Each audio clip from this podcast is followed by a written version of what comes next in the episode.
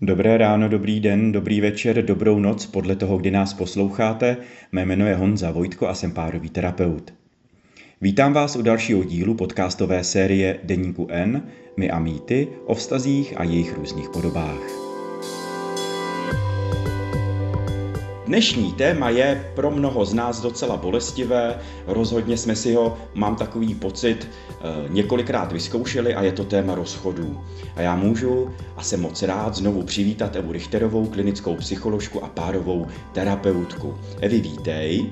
Ahoj Honzo. Ještě než ti dám slovo, tak znova, znova přijdu s příběhem, eh, opáknu, že ten příběh je, eh, je autentický, ale se svolením a dokonce ten pán, kterého se to týká, byl docela potěšen, že mohl přispět svým dílem do této podcastové série.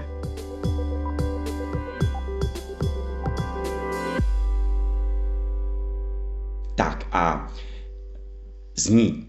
Na terapii ke mně docházel jeden malý pán, léčil se s úzkostí, byl na tom občas tak špatně, že si musel sem tam zobnout Eh, nějaký antixylotikum, tuším, že to byl, já teď nebudu dělat, já teď nebudu dělat reklamu, ale bylo to takové to růžové štěstí. Eh, v době, kdy začal docházet na sezení, měl 10 let trvající vztah. Eh, když ho popisoval, vypadal takřka idylicky. S partnerem se měli rádi, jezdili na dovolený, měli pejska, Obě rodiny se navzájem respektovaly. Ovšem o vztahu se nechtěl bavit, daleko tíživější pro něj byl vztah s otcem, který měl k idele daleko. Někdy v půlce té plánované terapie, když úzkosti měly takovou jako slabší tendenci, sám od sebe ale tohle téma svého partnerského vztahu vnesl do té do tý, do tý terapie. Prý jestli je pravda, že gejský páry prostě nevydržejí, že se to stejně po letech, že se po letech stejně rozcházejí, a jestli je taky pravda, že gejský páry by měly mít otevřený vztah, který jako sexuálně, že je to prostě taková jako norma. A ještě, jestli to, že mají psa, je náhražkou za to, že nebudou mít děti prostě žil ve spoustě mítech, ve kterých, můj, prostě, ve kterých prostě ten klient žil. Pokud chcete mít uh, jako exkluzivní vztah, je to volba, nemusíte podlíhat nějakým většinovým názorům určitý subkultury. Jo. Uh, je to prostě zajímavá věc, ale to, o tom si budeme sebou povídat. Ten příběh má pokračování. Na dalším sezení znovu nadnesl téma vztahu. Tentokrát mluvil už konkrétně o rozchodu. Prý o tom dlouho přemýšlel a nejen díky terapiím, ale prostě už pár let to má v hlavě, že si není jistý, že ten, ten vztah, který teď právě prožívají, je pro něj to pravý. Že jsou spolu tak nějak se setrvačnosti, jo. cituji jeho slova, líbí se mu, že, jich, že je má jich jako okolí za vzor, jo. především jejich rodiny, ale on si prostě teď nějak jako začíná čím dál tím víc uvědomovat, že v tom vztahu prostě není spokojený a rozhodně není šťastný. A když jsem se ho zeptal, jestli si dokáže vybavit, kdy poprvé pomyslel na rozchod, tak zajímavá, přišla zajímavá odpověď, kdy řekl už před pěti lety. Jen a, a znova cituju, bojí toho svého partnera opustit. Nějak jako ublížit tomu druhému. Prostě nesnese, aby prostě on někomu ubližoval. No, uh, pak svý dvě témata dal, jsme dali spojili dohromady. To po mém, jako když jsem se ho zeptal, proč si myslí, že v tom stavu tak se trvává, tak mi začal vyprávět o návštěvě u své rodiny, kde jeho otec ho vzal stranu a prostě mu řekl, že hele, kluku, alespoň v něčem si neselhal. A teď myslel ten vztah že se prostě nechová jako ty ostatní, jako promiskuitní pozoranti. Jo. Eh, a pak, se, pak, pak, když to dopověděl, tak to bylo zajímavé ho pozorovat, kdy se zhluboka nadechl a sám se to nějak jako, jakože prostě schrnul. Jo, opravdu si sám měl takový ten aha zážitek, že tomu vlastně v podstatě rozumí. Jo. A když přišel na další sezení, tak mi, tak mi oznámil docela rychle, že svým partnerovi řekl o rozchodu. Že se chtěl rozejít už dávno, ale prostě si to nedokázal připustit.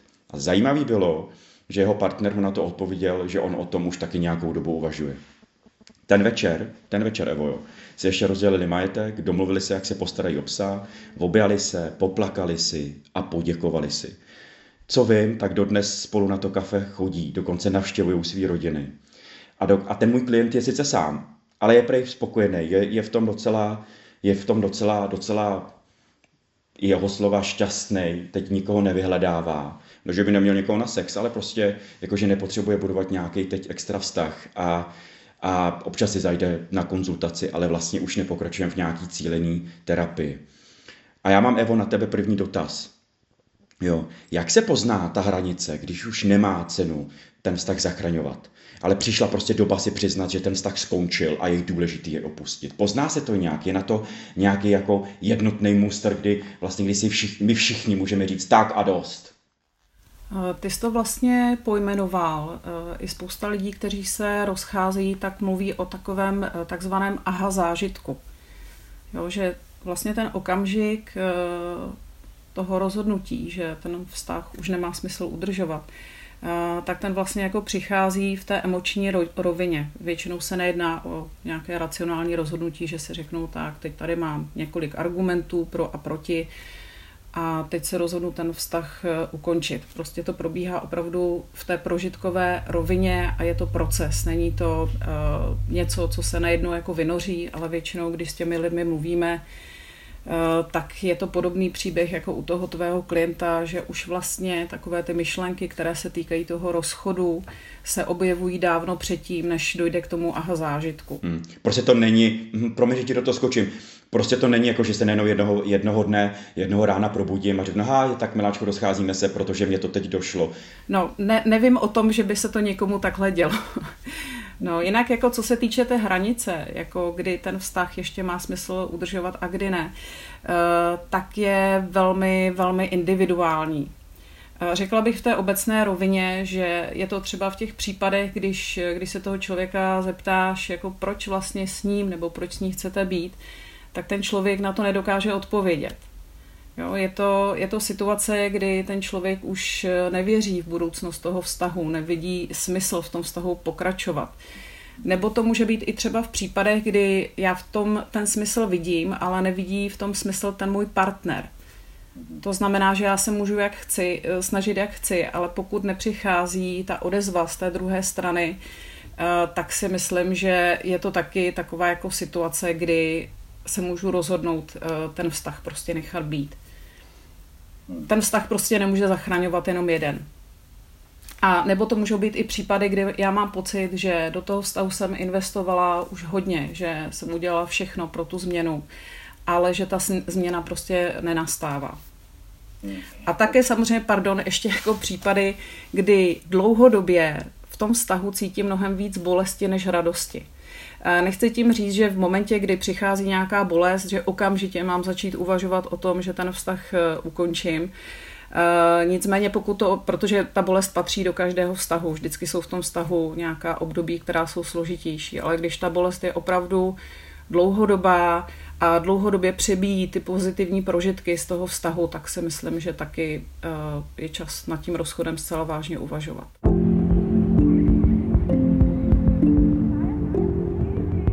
Další věc je ještě ta, že eh, co se týče té hranice, jak jsem mluvila o tom, že to je individuální, eh, tak se stává, že v tom vztahu tu hranici ti partneři mají každý jinde. Jo, a někteří jsou schopní v tom vztahu vydržet neuvěřitelné věci. To, to, mě, to mě napadá teď jedna věc, kdy vlastně spousta lidí, a teď uh, si troufnu být hodně genderové, a teď se za to omlouvám předem, kdy, já to třeba beru příklad i z rodiny, jo, kdy spousta mých klientek vlastně tak trošku jsou jako vychovaný v tom jako trpět, jo, jakože holka musíš to prostě zvládnout, jo, to prostě k tomu patří, k tomu manželství a teď mají vlastně tenhle ten vzorec toho svého myšlení, kdy velkou spoustu věcí tolerujou nebo dokonce už to překračuje i jejich ty osobnostní hranice a přesto si pořád říkají, ne, holka, to ještě jako vydrž, jo, samozřejmě je spousta mužů, ale teď, teď mě napadají tyhle ty genderový prostě rozdíly. Mm-hmm.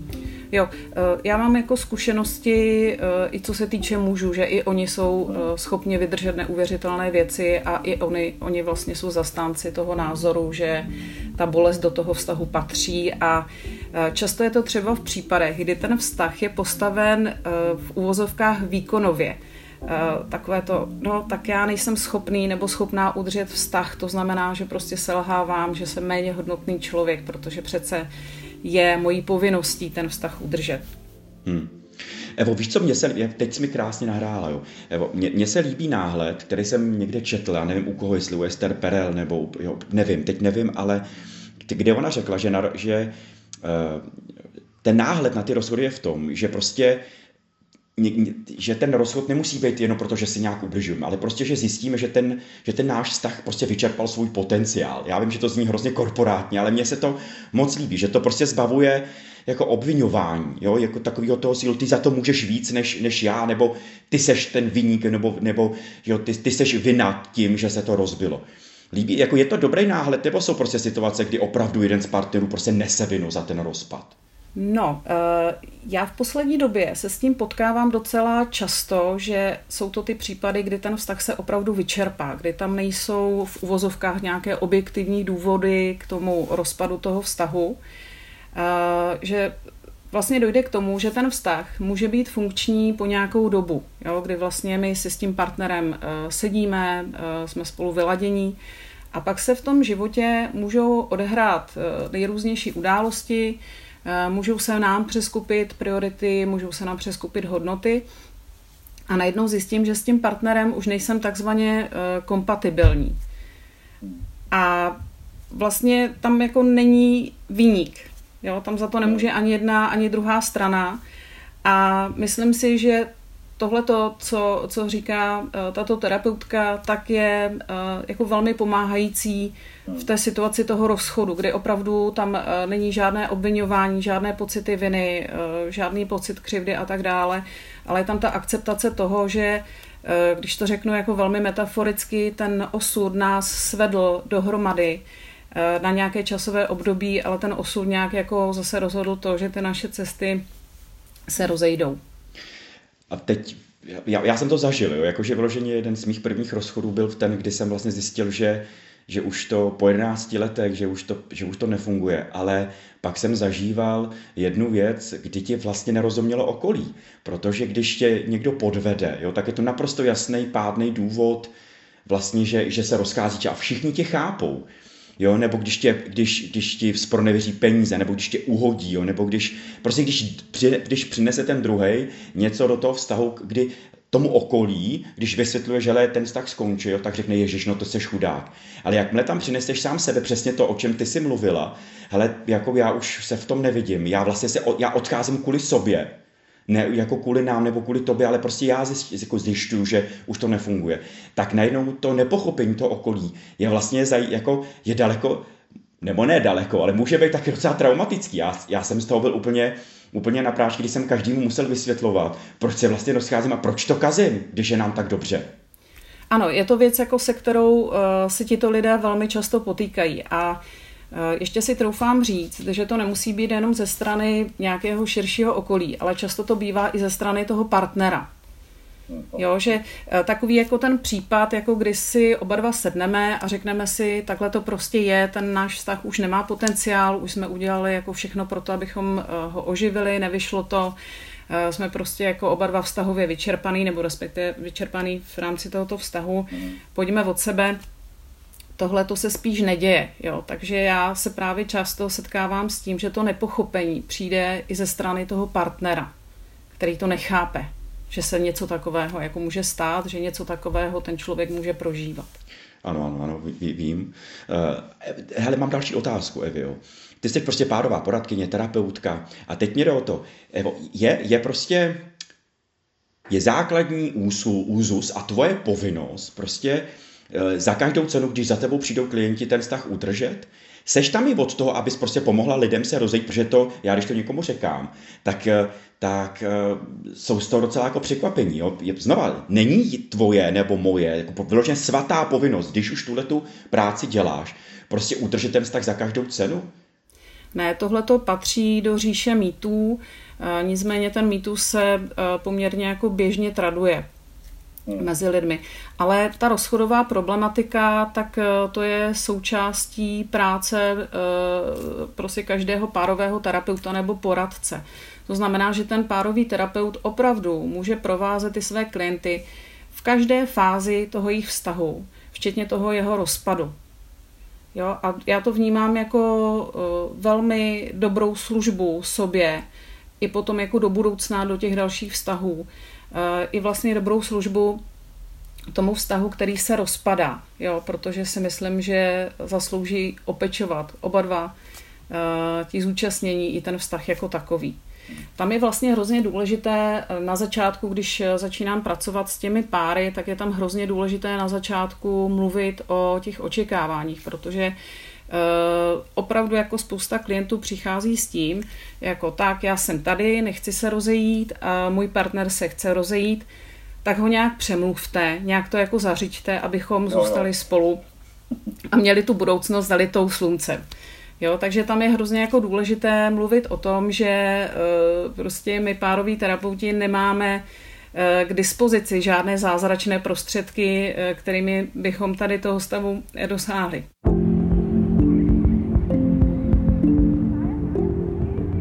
To, co vlastně se mi stává teď v poslední době a jsem za to velmi ráda, že třeba přichází páry, kteří se rozhodli k rozchodu a vlastně ta zakázka jako je, abych je doprovázela tady tímhletím obdobím, aby to období si mohli uzavřít a jít dál v tom životě. Bez pocitu nějaké viny nebo křivdy. To, to je úžasný, Evo, to je úžasný. Ale já mám hned do, další, do, další otázku. Jo. Musí být vždycky rozchod bolestivý? Ve smyslu, jako musím si prostě vždycky odžít nějakou bolest, nějakou negativní e, e, emoci. Proč se ptám? Protože toho se vlastně většina lidí bojí, jo, že budou trpět. Jo, že budou buď trpět oni, nebo že dokonce, jak ten můj klient, že prostě ublíží někomu jinému a že budou muset nosit nějakou vinu. Jak je to s tím jako utrpením při tom rozchodu? No, jako bohužel ta ztráta toho vztahu je provázena negativními pocity a je provázena bolestí a to na obou dvou stranách. Jo. E, protože v případě, že já jsem e, silně citově angažovaná e, do toho vztahu, tak vlastně ta jeho ztráta se mě logicky musí dotknout. To znamená, že prostě ten rozchod jako generuje velmi intenzivní směs nejrůznějších negativních emocí, které já potřebuju zpracovat. A někdy ta bolest je opravdu eh, tak intenzivní, tak silná, tak dlouho trvající, že to může vést eh, k rozhodnutí těch lidí už žádné vztahy v budoucnu eh, nenavazovat. Jo, protože tím vlastně se vyhnou tomu riziku, že budou zase znovu zranění. Já, já mám další otázku. Jo, to, hele, mnoho našich klientů, jo, oba to víme, když se o tom povídáme, tak když se s nima někdo rozchází, tak si prostě přeje, přeje znát naprosto jako takový to jasný a pádný a srozumitelný důvod, proč se tak prostě stalo, proč se to dělo. Jenže častokrát, jo, jak, a i, i, i sami ti klienti, jo, eh, to prostě nemusí vědět, jako proč já se s tebou vlastně rozcházím. Těch důvodů může být hodně. A, a, a vlastně přesto ten klient, se kterým byl, někdo, jako se kterým se někdo rozešel, jo, tak vlastně může zůstat v tom bludném kruhu otázek, proč, jo, proč, jo, kterým toho svého nebo svojí ex vlastně bombardují, neustále se dožadují, dokonce nám neterapích prostě říkají, že jim nebude líp, dokud se to nedozví, jo, prostě a, a tam, tam, jo, a bouchají tam do toho stolu a nebo do toho křesla, jo, já mám přece svatý právo vědět proč, proč mi to udělal, Jo. Jak tohle dilema zvládnu? Jak, jak se mám zbavit tyhle neustálé otázky, proč, která mě vlastně udržuje v té bolesti? Že? No, to je jako poměrně časté, eh, to, že tam jsou ty požadavky eh, na nějaký ten pádný důvod, na to vysvětlení, proč vlastně se se mnou ten druhý rozchází. A eh, myslím si, že ti lidé kladou tady tyhle ty požadavky na vysvětlení právě v důsledku toho, že ten rozchod opravdu jako generuje uh, prostě tu směs, tu intenzivní směs uh, těch emocí, které potom jako vedou k nějaké desintegraci. Způsob, ty emoce způsobují chaos a nejistotu a vlastně to hledání a nalezení nějakých logických a racionálních důvodů je podle těch lidí jako klíčem uh, k tomu, jak z toho chaosu výjít. Ale bohužel to nefunguje. Jako setkávám se s tím, že Eh, ty lidi říkají, kdyby třeba měl ženskou, tak to jako pochopím, tak je to jasné. Ale stává se i to, že potom jako když eh, třeba ten partner má paralelní vztah, eh, tak to stejně nestačí, protože tam zase hledají logiku v tom, jako, no a proč jako s ní je, je vošklivější než já, nebo je hloupější než já. Jo, takže vlastně to, ty logické argumenty nepomáhají, protože to znamená, že Eh, když já bych ten logický argument přijala, tak vlastně přijmu i tu skutečnost eh, toho rozchodu. A to je vlastně jako něco, eh, co v tu chvíli, kdy ve mně jako bouří ty emoce, vlastně jako nechci. Jo, takže jak s tím pracovat, asi bych doporučila to, že jako akceptujeme, že vlastně i taková ta snaha po tom vysvětlení, že to prostě patří k tomu Eh, po rozchodovému období. Eh, stejně jako vztek, pláč, bezmoc a tak dále. A že prostě je to přechodná záležitost, která vlastně potom uh, se může oslabovat v čase. Jo, a můžu se rozhodnout, s tím pracovat i třeba v úrovni toho chování, že byť se jako připustím tady tuhle emoci, že vlastně jako hrozně chci znát to vysvětlení, Eh, tak můžu kontrolovat třeba to své chování třeba v tom smyslu, že nebudu bombardovat toho svého ex-partnera těmi otázkami, protože na ně stejně tu odpověď nedostanu. Eh, Evi, platí pravidlo, to je takový, my jsme zase v mítech, jo, Evi, platí pravidlo, že když jsem s někým jen chvilku, jo, dejme to jenom pár měsíců, tak ten rozchod bolí méně. Mám teď jednu klientku, která, která vlastně její, její kámošky říká, že jo, když jsi, s ním byla, když jsi s ním byla pár měsíců, co blbneš, co tu bolí, že jo? No, uh souhlasím s tebou, že se jedná o bohužel velmi rozšířený mýtus. Eh, protože v momentě, kdy já se v tom vztahu citově angažuji, tak potom je jedno, jak dlouho s tím člověkem jsem. Ten rozchod prostě bolí vždycky, i když jsem s ním tři měsíce, anebo nebo 30 let. Takže takové ty rady, kdy mi pak jako lidi říkají, prosím tě, buď ráda, že se takhle jako vybarvil na začátku, uh, jo, že prostě ještě spolu nemáte děti a hypotéku a tak dále, tak jako příliš nepomáhá. Jo, to, že jako jsme spolu jako delší dobu a máme nějaké společné závazky, tak potom komplikuje ten rozchod po té praktické stránce, ale co se týče té emoční stránky, eh, tam bych řekla, že na délce toho vztahu nezáleží, ale jako bohužel eh, může dojít k tomu, že eh, když jako slyším o toho svého okolí, že vlastně jako nemám právo být smutná, nemám právo být zoufala z toho rozchodu, protože jsme spolu byli chvíli, Eh, tak tam může docházet ještě k takové jakoby sekundární traumata, traumatizaci z toho, že já se cítím nějak, jak bych jako neměla, jak jako není úplně jako adekvátní nebo příslušné té situaci. Eh, do, dokonce uh, jsem viděl a slyšel jsem, proto byl fakt jako rozhovor, který jsem vyposlech, kdy, kdy je jedna z těch kámošek, té holce, která tam plakala, někde, to, bylo, to si pamatuju, někde na zahrádce, uh, v jedné kavárně, říká, ty děti, ty děti 23, co blbneš, když jsi mladá, jo, že ještě vlastně šejmujou ten věk, vlastně, jo, co blbneš. Jo. to je prostě těžký. A, a když už jsme u těch mýtů, jo, prosím tě, platí, platí, prosím tě, nebo to říkáš na tvrzení, jo, že léčba z rozchodu trvá polovinu délky trvání vztahu. Já se s tím pořád potkávám. Kde se to vůbec jako vzalo? No, já bych řekla, že to vyrovnávání se s rozchodem je silně individuální záležitostí a upřímně řečeno, moc jako netuším, kde se tady ty jakoby matematické výpočty Eh, vztahové výpočty vzaly. Jo, protože právě eh, tady tyhle ty výpočty opomíjí tu individuální povahu, proto já se s nimi opravdu nestotožňuju. Hele, já, já pardon, že do toho skáče, já úplně mám před sebou jednu, jako, jednu klientku, která přišla na terapii, fakt jako úzkostná a já jako teď a říkala, že já si půl roku po rozchodu a ta říkal, no tak pojďte na tom pracovat a ona, no hele, to já vím, že to bude ještě další rok trvat, to víte, my jsme spolu byli tři roky, Jo, a, a prostě sama si to jako vzala jako, jako, a, a vlastně se s tím smířila, že prostě bude mít ten život takový nějaký trošku, trošku smutnější. Jo. Evo, prosím tě, máš nějaký, nějaký doporučení na nějaký jakože správný rozvod? A teď, kdyby mě lidi viděli, tak ukazuju uh, uvozovky u toho správného. Jo. Já myslím, uh, jako je otázkou, co to je ten správný rozchod, protože uh, často slýchám z úst svých klientů, protože dělám i, pracuji i individuálně, Eh, tak ty klienti mají ty požadavky na ten správný rozchod v tom smyslu, že k tomu svému ex-partnerovi nechtějí nic cítit. Jo, že to je ten správný rozchod, kdy ten druhý je mi jako jedno, nezajímám se o to, jak se má, co dělá a tak dále. Uh, takže tam uh, mám vždycky jako zapotřebí trošku korigovat uh, tady tuhletu představu, protože myslím si, že je úplně jako přirozené, že když budu přemýšlet o svých bývalých vztazích, tak vždycky tam je nějaký emoční doprovod. Jo? Vždycky tam může být troška nostalgie, smutku, nebo naopak úlevy, že ten vztah skončil. Uh, takže eh, myslím si, že prostě správný rozchod jako nespočívá v tom, že na toho druhého zapomenu, ale že ten správný rozchod v tom úplně ideálním případě, teď přemýšlím, jak to zhrnout, asi, asi bych řekla, že je to takový rozchod, který nenapáchá škody na sebevědomí obou dvou těch zúčastněných. Jo, že je to takový rozchod, který, eh, který potom jako nám nebrání navazovat eh, další vztahy a vlastně, eh, že nestratíme tu odvahu se otevřít někomu dalšímu po tom rozchodu.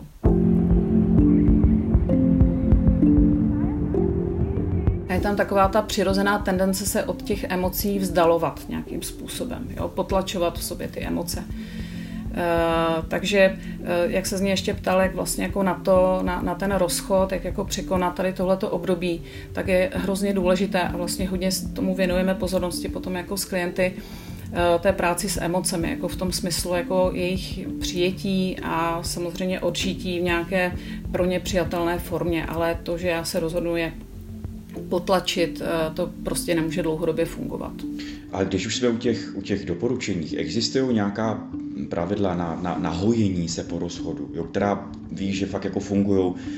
Jo, vím, že ho hrozně zobecňujeme a že to je, já, já sama to několikrát zopakovala, že to je naprosto individuální věc, jakým způsobem já zpracovávám emoce, ale existují nějaká doporučení, jak na to hojení?